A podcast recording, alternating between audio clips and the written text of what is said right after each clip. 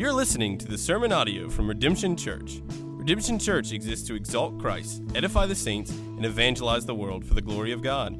For more information on Redemption Church, just go to redemption.church.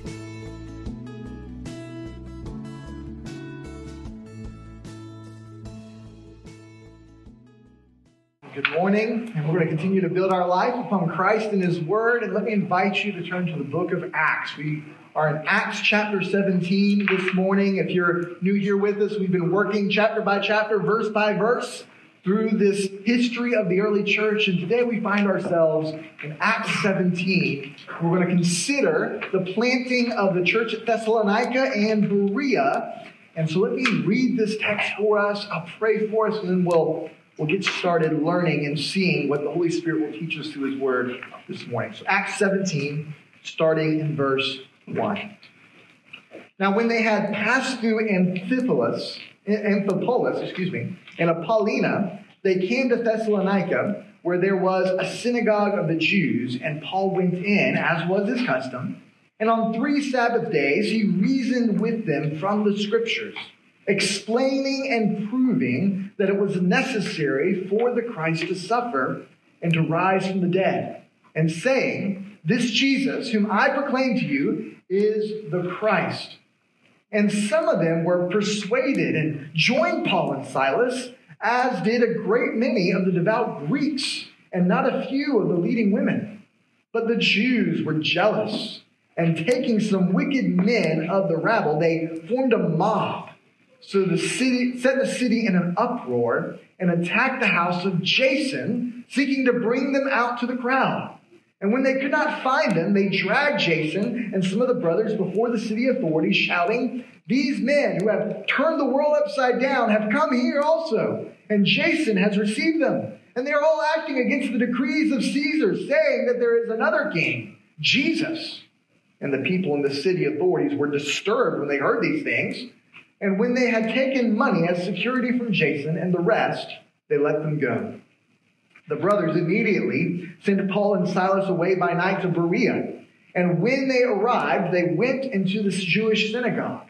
Now, these Jews were more noble than those in Thessalonica. They received the word with all eagerness, examining the scriptures daily to see if these things were so.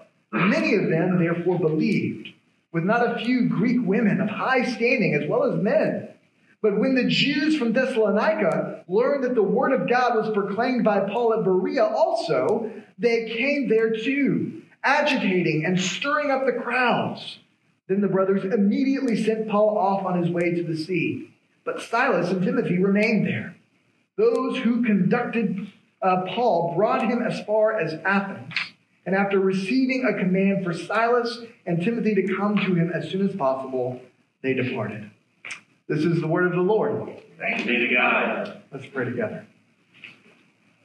Father, we pray that this morning you would make us like the Thessalonians and like the Bereans, or that we would carefully consider what your word says, that we would reason over it, and Lord, so come to see Jesus as the Christ and as the Savior of the world.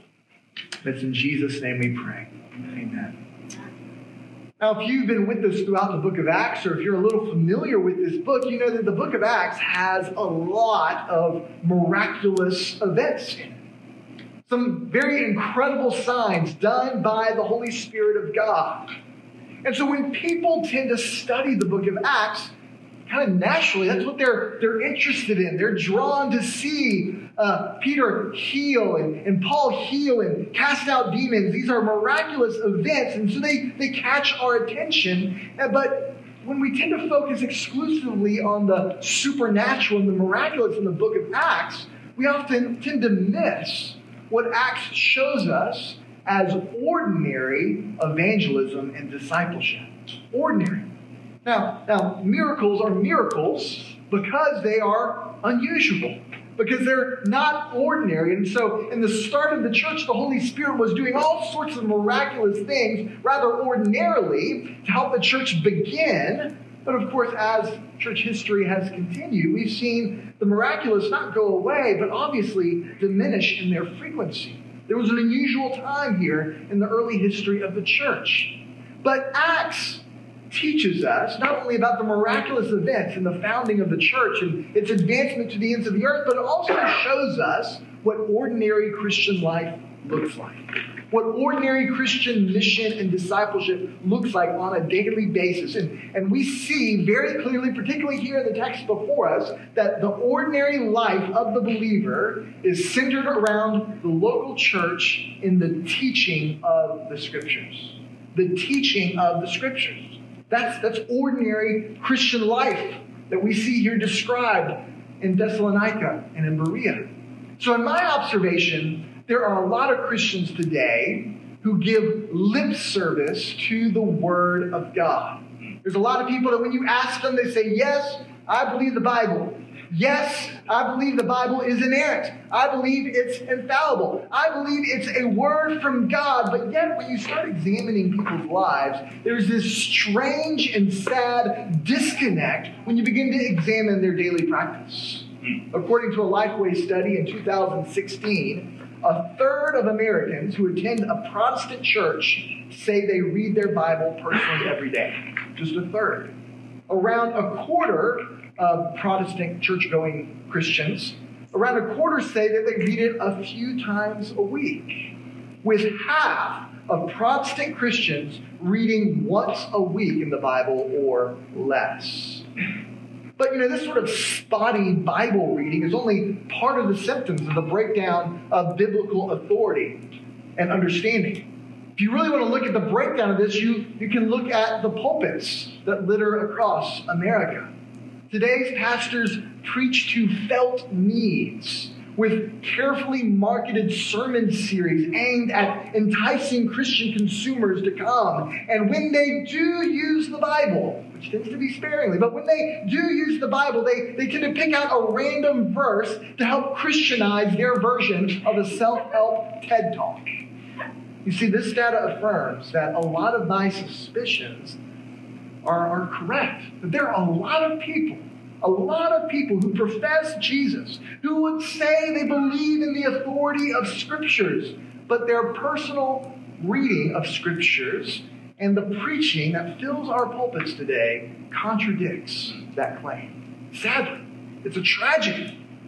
So we need, I believe, firmly in our culture and our evangelical world, we need a recovery of the authority of Scripture, yes, but we need a recovery of the sufficiency of Scriptures in the local church. That the Scriptures are enough. That we can preach them and teach them and proclaim them in confidence, knowing that the Lord will use His Word to bring revival and renewal and growth to His body. See, Redemption Church was largely founded upon this premise, right? That we don't need gimmicks to advance the kingdom of God. The scriptures are enough.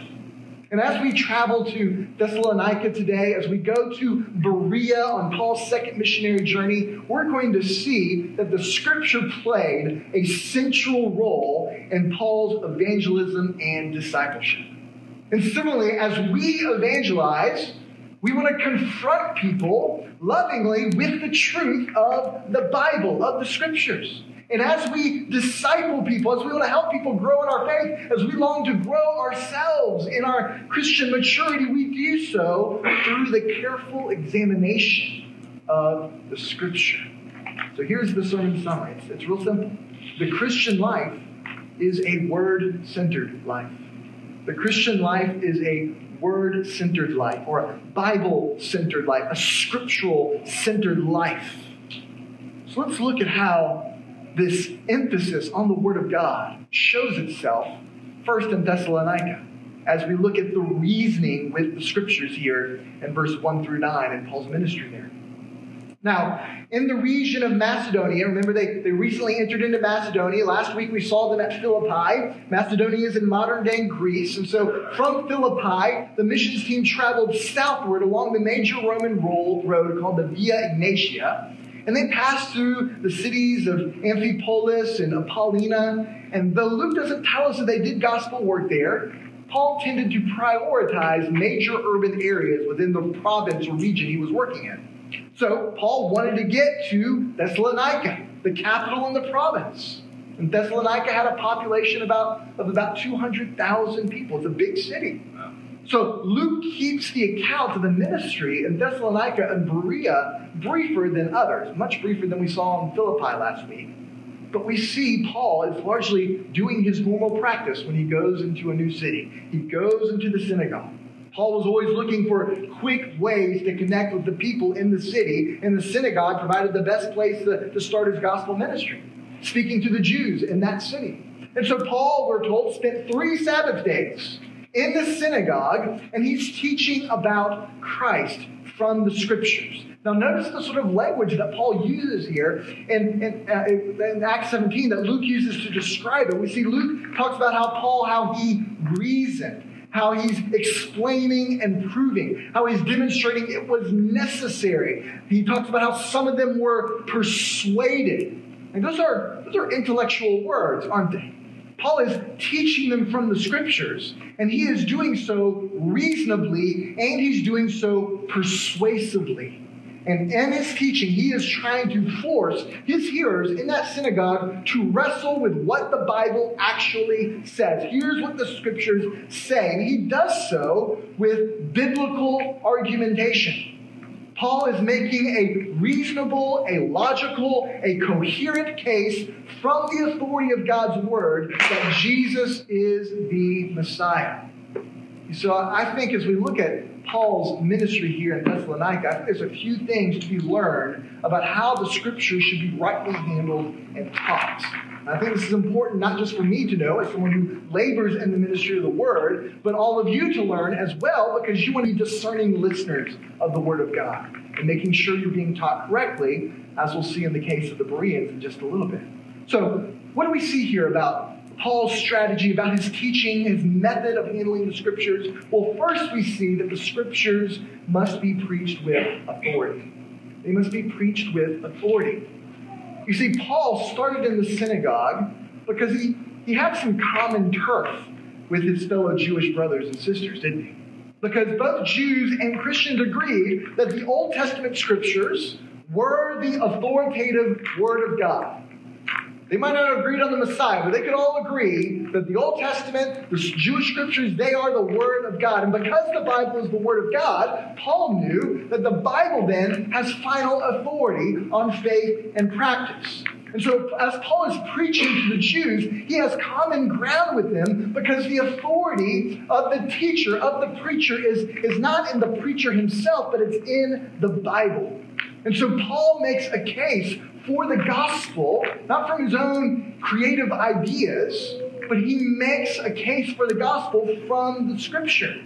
Paul's convinced if I can demonstrate from the Old Testament that Jesus fulfills all these messianic expectations, how Jesus fulfills the scripture, if I can demonstrate why it was necessary for him to suffer on the cross and rise again on the third day, then I can prove beyond all shadow of a doubt that Jesus is the Messiah. And this is similar, right, to how, how Luke describes the Bereans later, that there must be an openness to being corrected because the Word of God is the authority. You see, when it comes to Christian preaching and teaching, it must, it must, it has to be grounded in the authority of the Bible. You see, the authority of the preacher does not come from the office of leadership. It doesn't come from the personality or the winsomeness of the preacher. It doesn't come from the prominence of the pulpit, how many people gather to, to hear the guy preach or not. The authority of Christian preaching is rooted in the authority of God's word. Period. Right? Therefore, preaching must be biblical. Right? Must be biblical. We don't give lip service to the Word of God and, and quote a, a Bible verse to our TED Talk, right? That's not preaching. It's not. This is one of the reasons why we at Redemption Church are committed to what we call expositional preaching, right? Or expository preaching, meaning that we want God's word to be proclaimed as the authority. And to make sure that happens, we make it our normal practice to work chapter by chapter, verse by verse through a book of the Bible. And why do we do that? Well, we, because we want Scripture to set the agenda for what we're talking about every Sunday, not whatever the preacher wants to talk about that week. You see, the scriptures must be preached as the authority in the life of the church. But secondly, we see the scriptures must also be preached intelligently. Intelligently. That's what we see Paul doing in Thessalonica, isn't it? Now, by intelligently, I don't mean academically, right? Those are different things. But Christian preaching demands active listening from its hearers. As the truth is heralded from the scriptures, as the preacher gives reasonable biblical arguments, it requires that you, as the listener, actually think about what you're hearing. Right? You're, you're engaged, you're listening actively. So the preaching of the word must be logical, it must be reasonable, it must be coherent. Just like Paul, when preaching happens, there ought to be explaining and proving in, from the biblical text. The sermon ought to be intelligible and intelligent meaning that everyone should be able to understand what's being said and led to consider carefully the arguments presented from the Word of God. Now, Paul's example here goes across the mainstream of contemporary preaching in the church today. Martyn Lloyd-Jones, you might have heard of him, he's the famous Welsh preacher in the 20th century. And even in his day, he was already sensing how the, the cultural pressures in the UK let alone in America, the cultural pressures were trying to make sermons shorter, simplistic, less biblical. And he felt that. And Lloyd-Jones described his own preaching and kind of a self evaluation. This is what he said. He said, I, I should say that according to modern standards, modern being in like the 1950s, right? According to modern standards, my ideas of preaching are all wrong. I tend to be long. 45 minutes or so, and I certainly do not spend time in telling stories. And he goes on to describe how he got one prized letter he received from a little girl in his church after Lloyd-Jones had been out of the pulpit for many weeks because of an illness. And she wrote how she was eager to have her pastor get back into the pulpit. And she said in the letter, Because you are the only preacher we can understand. You are the only preacher we can understand. And Lloyd-Jones goes on, he says this. He says, according to the modern ideas and theories, I am not an easy preacher. I am too much of a teacher. And there's too much reason and argumentation in his sermons. And he goes on to describe how there are some people that just refuse to bring their newly converted friends to hear Martyn Lloyd-Jones because they're afraid that Martyn Lloyd-Jones might be too much for them, right? Wow. They need to start something, something easier. But this note from this little girl warmed his heart. That this young child would say to him, You are the only preacher that we can understand. You see, deep sermons are not unintelligible sermons, right? Mm-hmm. This is something we've got to correct with the way the culture tends to think. Sermons that make intelligent arguments from Scripture must be both clear and challenging. And we just have to admit, right? This is just the reality of doing ministry in our American context today that there will be those who don't really care to wrestle with God's word. So they're going to be repulsed by preaching that takes God's word seriously. They're, they're not going to want to hear a sermon that, that challenges to come and think on Sunday mornings, right? Particularly right now when we can't even offer a coffee beforehand, right? How am I supposed to think and engage and deeply with the things of God? Because for them, it's going to be uncomfortable. Many people don't want to think when they hear a sermon. They just don't. They want a spiritual pep talk. They want to be entertained. They want the, the warm fuzzies in their hearts. But an unwillingness to hear arguments from Scripture is not the same as being unable to understand arguments from Scripture. You see, the pitiful state of biblical knowledge in the church today is due in large parts to preachers who have so watered down their, the content of their sermon to appease to the lowest common denominator that their sermons don't do any good at all. And in their desire to appease everyone, they serve no one. And in their desire to compete with Netflix, their sermons become pointless and meandering drivel that ultimately demeans the gospel they claim to preach. Amen. Preachers must preach intelligently with biblical arguments from God's word. Third, the scriptures must be preached Christocentrically. That's a big word. I got. I had the, the team serving this morning complain about my use of big words this morning in a loving way, right? But here, be intelligent, right? Let's be reasonable here. What do we mean by Christocentrically? Well, it's really not that hard of a word, even though it sounds fancy. Keep Christ centered, right? Keep Christ centered in your sermons. That Jesus himself instructs us that he is the fulfillment of the scriptures. You remember the end of Luke's gospel, right? On the road to Emmaus all of God's word, all of the scriptures point us to its fulfillment in Jesus. And so, as Paul is teaching the Thessalonians from the Old Testament, he is showing, he is demonstrating, Luke tells us, he is showing how it was necessary for the Christ to suffer and to rise from the dead. Right? He's preaching in such a way in which he's demonstrating that all of, all of the Old Testament finds its culmination in Jesus in the cross of Christ, in the resurrection of Christ. The aim of his message was to preach Christ and to demonstrate that Jesus is the Messiah. You see, this is another mistake so many people make today.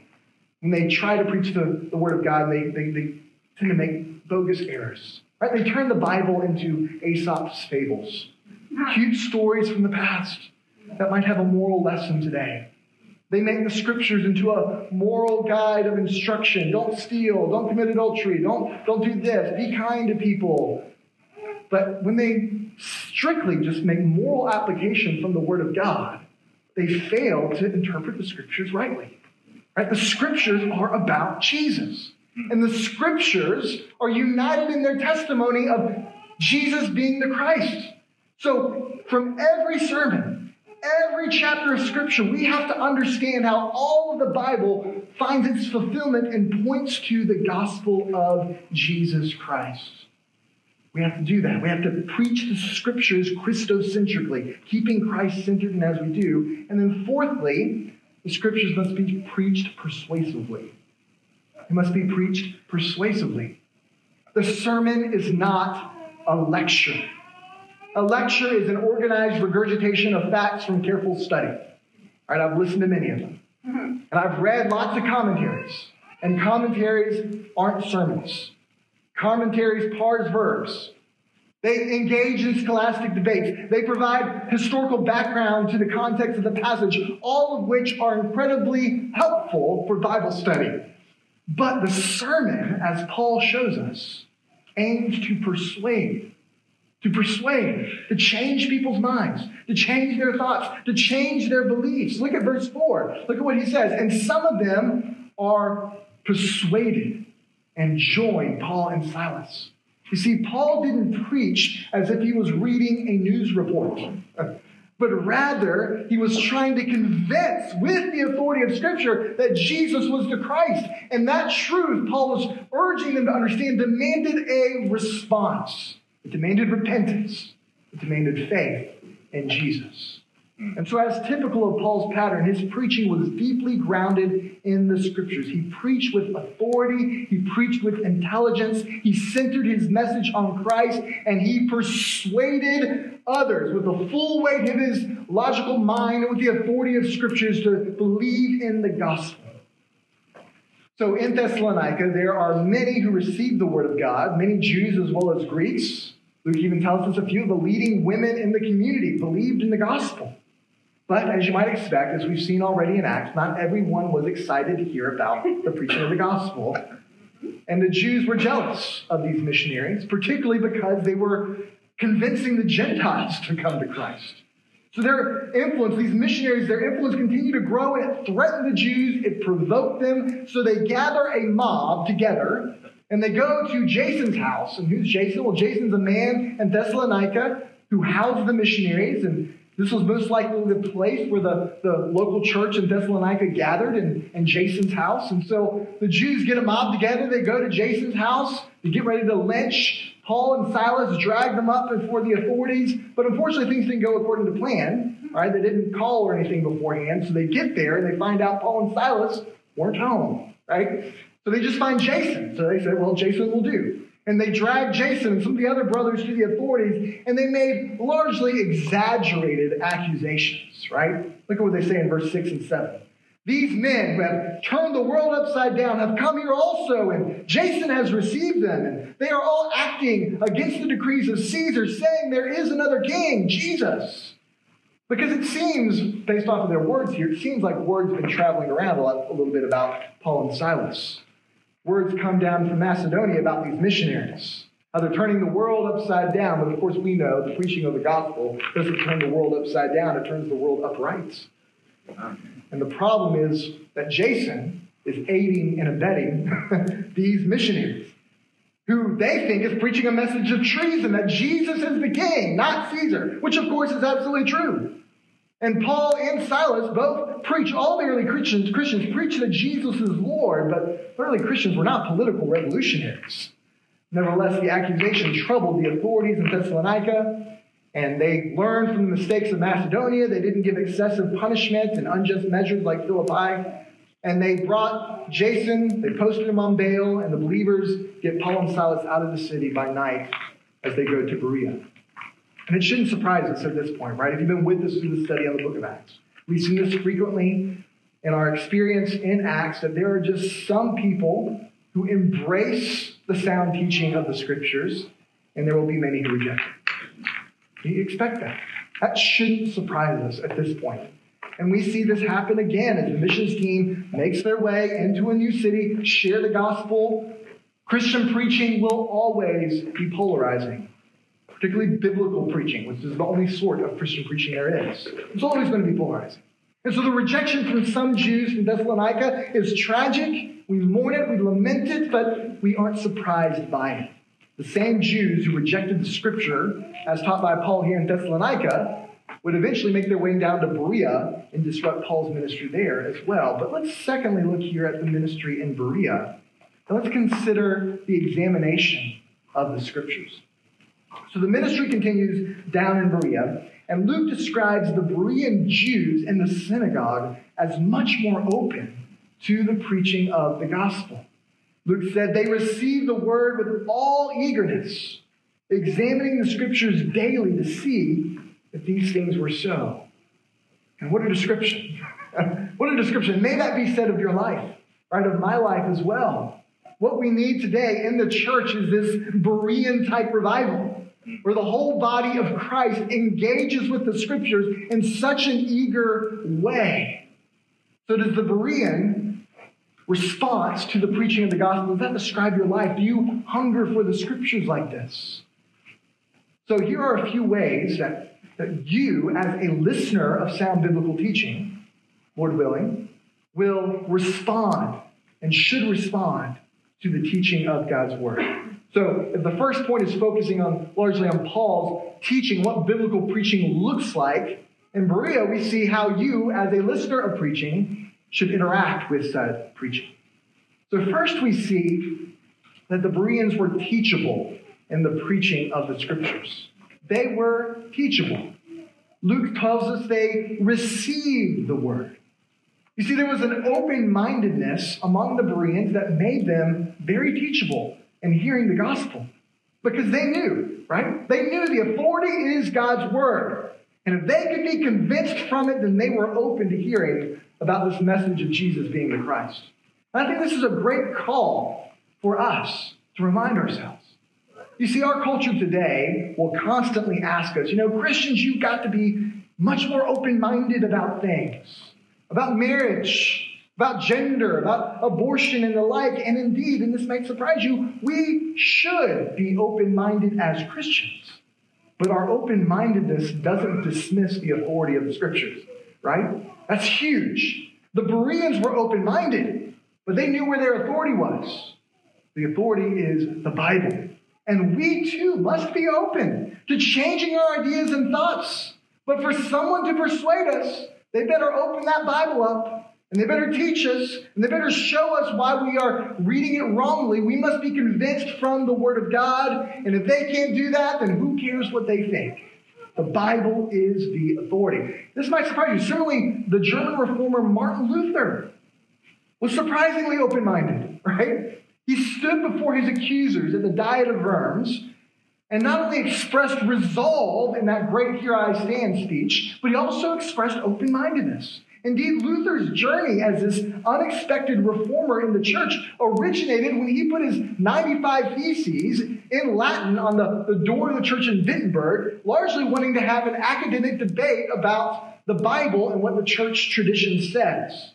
And even at Worms, when it finally gets to this point and uh, he becomes this lightning rod polarizing figure for teaching crazy things like the Bible is the authority and that we're saved by faith alone through grace alone, they bring him in at Worms. And, and Luther, even in those final moments, stayed teachable and open to changing his views as long as someone could make a case from the scriptures. Let me, let me read for you Luther's famous words. If then I am not convinced by proof from Holy Scripture or by cogent reasons, if I am not satisfied by the very texts I have cited, and if my judgment is not in this way brought into subjection to God's word, I neither can nor will retract anything. For it cannot be either safe or honest for a Christian to speak against his conscience. Here I stand. I cannot do otherwise. God help me. Amen. Now, now notice there, not only Luther's remarkable boldness in that moment, but look at how Luther places the emphasis in a very Berean sort of way, right? On the authority of God's word. Luther was open to correction. In fact, he invited it. He welcomed it. He said, please open up the Bible and show me why I'm wrong. But as I read the scriptures, this is what the scriptures say. This is what my conscience is bound by. You see, we must have this teachable spirit eager to, to hear the, the word of God taught faithfully and clearly, even if it challenges us, even if it convicts us, even if it calls us to change. Such openness we must have as we eagerly hear the teaching of God's word. And so the Bereans, they desired to hear more. They desired to grow. They desired to learn. They desired to find themselves confronted with this truth that Jesus is the Christ. So may you and I, may we study God's word with openness and eagerness as the Bereans. Show me from the Bible. May that be the cry whenever we hear something. Show me from the Bible. Show me from God's word. Convince me from sound reasoning in the scriptures. But secondly, we see the Bereans were discerning as they listened to the scriptures, right? They were discerning.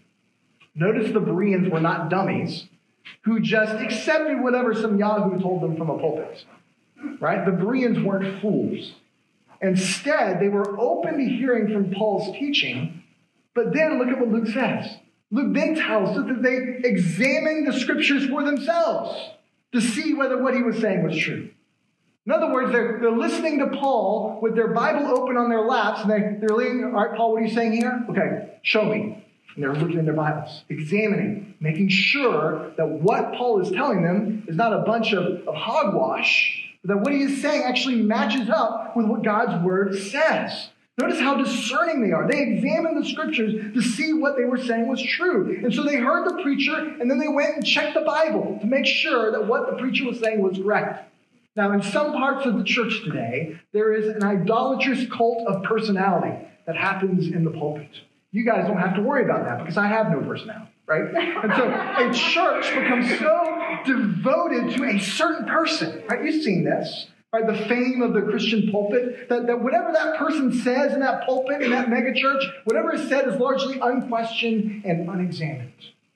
Indeed, false teachers infiltrate the church because of undiscerning church members who refuse to be like the Bereans and actually check and make sure that what they're hearing from that guy's mouth actually matches what God's word says. Now, that doesn't mean that we need to be suspicious and have this suspicious posture whenever we hear the word of God preach. Right? Please don't be that guy that's always looking for one little error to catch people in, right? That's unhelpful. But we should have a discerning spirit as we listen to biblical teaching. We should not submit ourselves to, to teachers and pastors who refuse to be corrected with the scriptures. We should submit ourselves instead to teachers and pastors who we trust to rightly divide the word of truth. And even still, we check to make sure that they're teaching in what's in accordance with the scriptures. So hear me carefully. I am fallible. I am errant. You can ask my wife about that, right? but the scriptures are not. Scriptures are not. And so here at Redemption Church, we want to, to teach you the scriptures faithfully as best as we can, teaching you what the Bible says. But even still, I urge you to examine the scriptures for yourself. See if what we are saying is true. God's word is the authority, not the preacher, not the elders, not even you. You're not the authority. The Bible is the authority. So test everything with the Word of God. Every sermon you, you hear, every book you read, every blog post you find on Facebook, right? We must develop spiritual discernment. We must check the authority of God's Word. But thirdly, we see the Bereans were daily in their study of Scripture. they were daily in their study of Scriptures. The habits of the Bereans were to study the Bible every single day.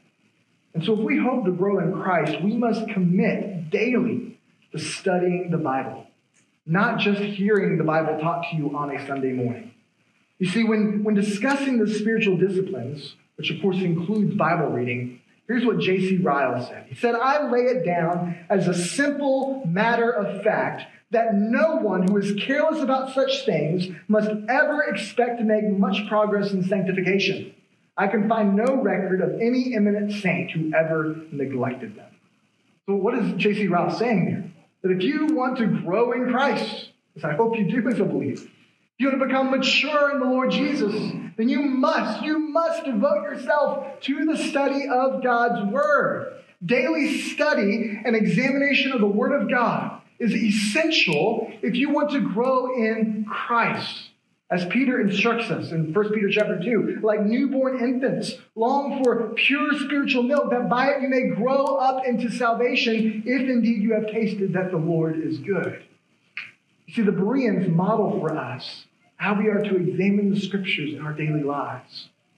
But, but just as students have rejected the scriptures, there are many who have rejected the scriptures completely and who go beyond that, not just rejecting the scriptures, but attacking the scriptures.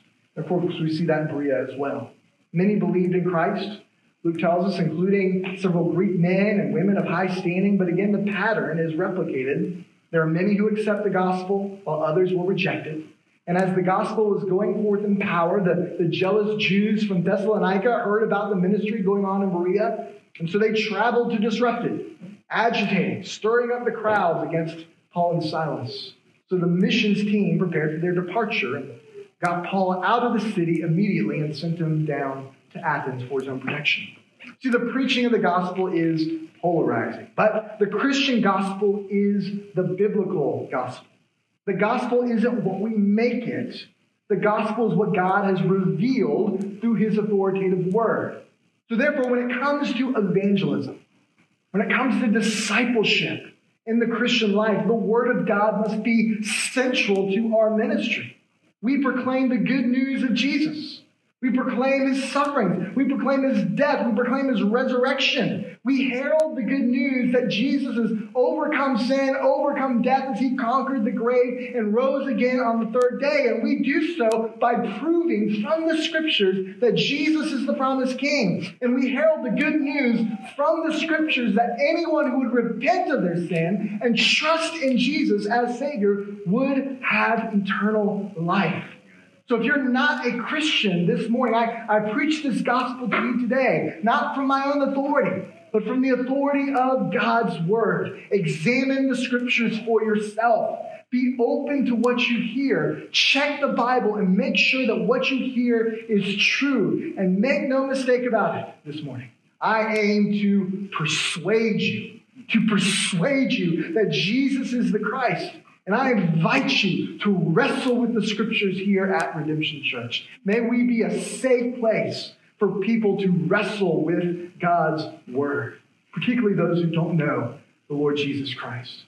And may God, by his grace, save and redeem and build up his church as his word is preached, as it's carefully examined and studied.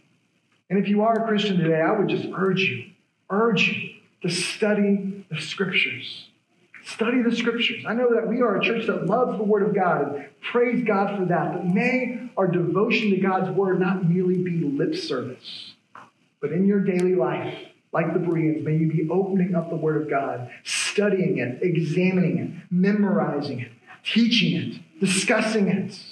May the Word of God define our lives together as Redemption Church, as we seek to proclaim the Word of God not just to one another, but to our city and to our world. Let's pray together. Father, we are grateful, Lord, for your Word. We're grateful, Lord, that we have a sure foundation, the message of the apostles and the prophets, laid upon the cornerstone of Jesus himself. Father, we thank you, Lord, for the Bible. We thank you that we have a sure and confident guide leading us into the truth. And so, Father, we pray, Lord, that as Redemption Church, we would be a people devoted to your word, that we would teach it and proclaim it faithfully, that we would be a people defined by the study of Scripture, both privately and in our community with one another. Lord, may the word of God constantly be on our lips. May we be meditating upon it. May we constantly be examining the word of God. And Lord, through the study of Scripture, may your Spirit come and mature us and sanctify us and enable us with your Spirit's power to proclaim the gospel with great reason and winsomeness and persuasion, Lord, that you might save and redeem those who are lost and blind. So, Father, we pray, Lord, that you would work, particularly as we come to your table now. And Lord, that you would remind us of the blessed truths of the Word who became flesh and dwelt among us, who laid down his life for sinners like us. It's in Jesus' name we pray. Amen. Amen.